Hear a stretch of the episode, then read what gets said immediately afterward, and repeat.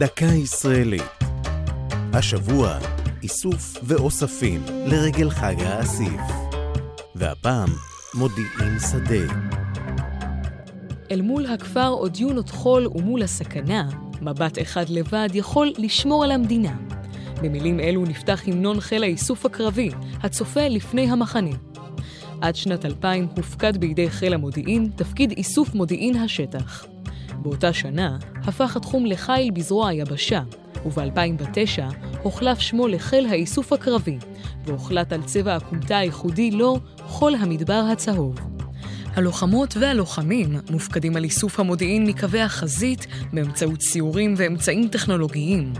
כך, לצד תפקידי השטח אפשר לפגוש בחיל את העיניים של המדינה, התצפיתניות. תפקידן לזהות פעילות עוינת וניסיונות חדירה ופגיעה בגבולות. לפני כחודש סוכל ניסיון פיגוע בגזרת הר דוב הצפונית בזכות זיהוי מהיר בחמ"ל התצפיתניות. אנשי החיל היו הראשונים במסגרת צה"ל להפעיל רחפנים כדי לאסוף מידע מאזורי קרב בלי לסכן חיים.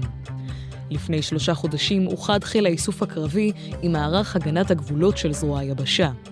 שילוב זה נוצר מתוך הבנה כי מטרתם משותפת, הגנה על גבולות הארץ.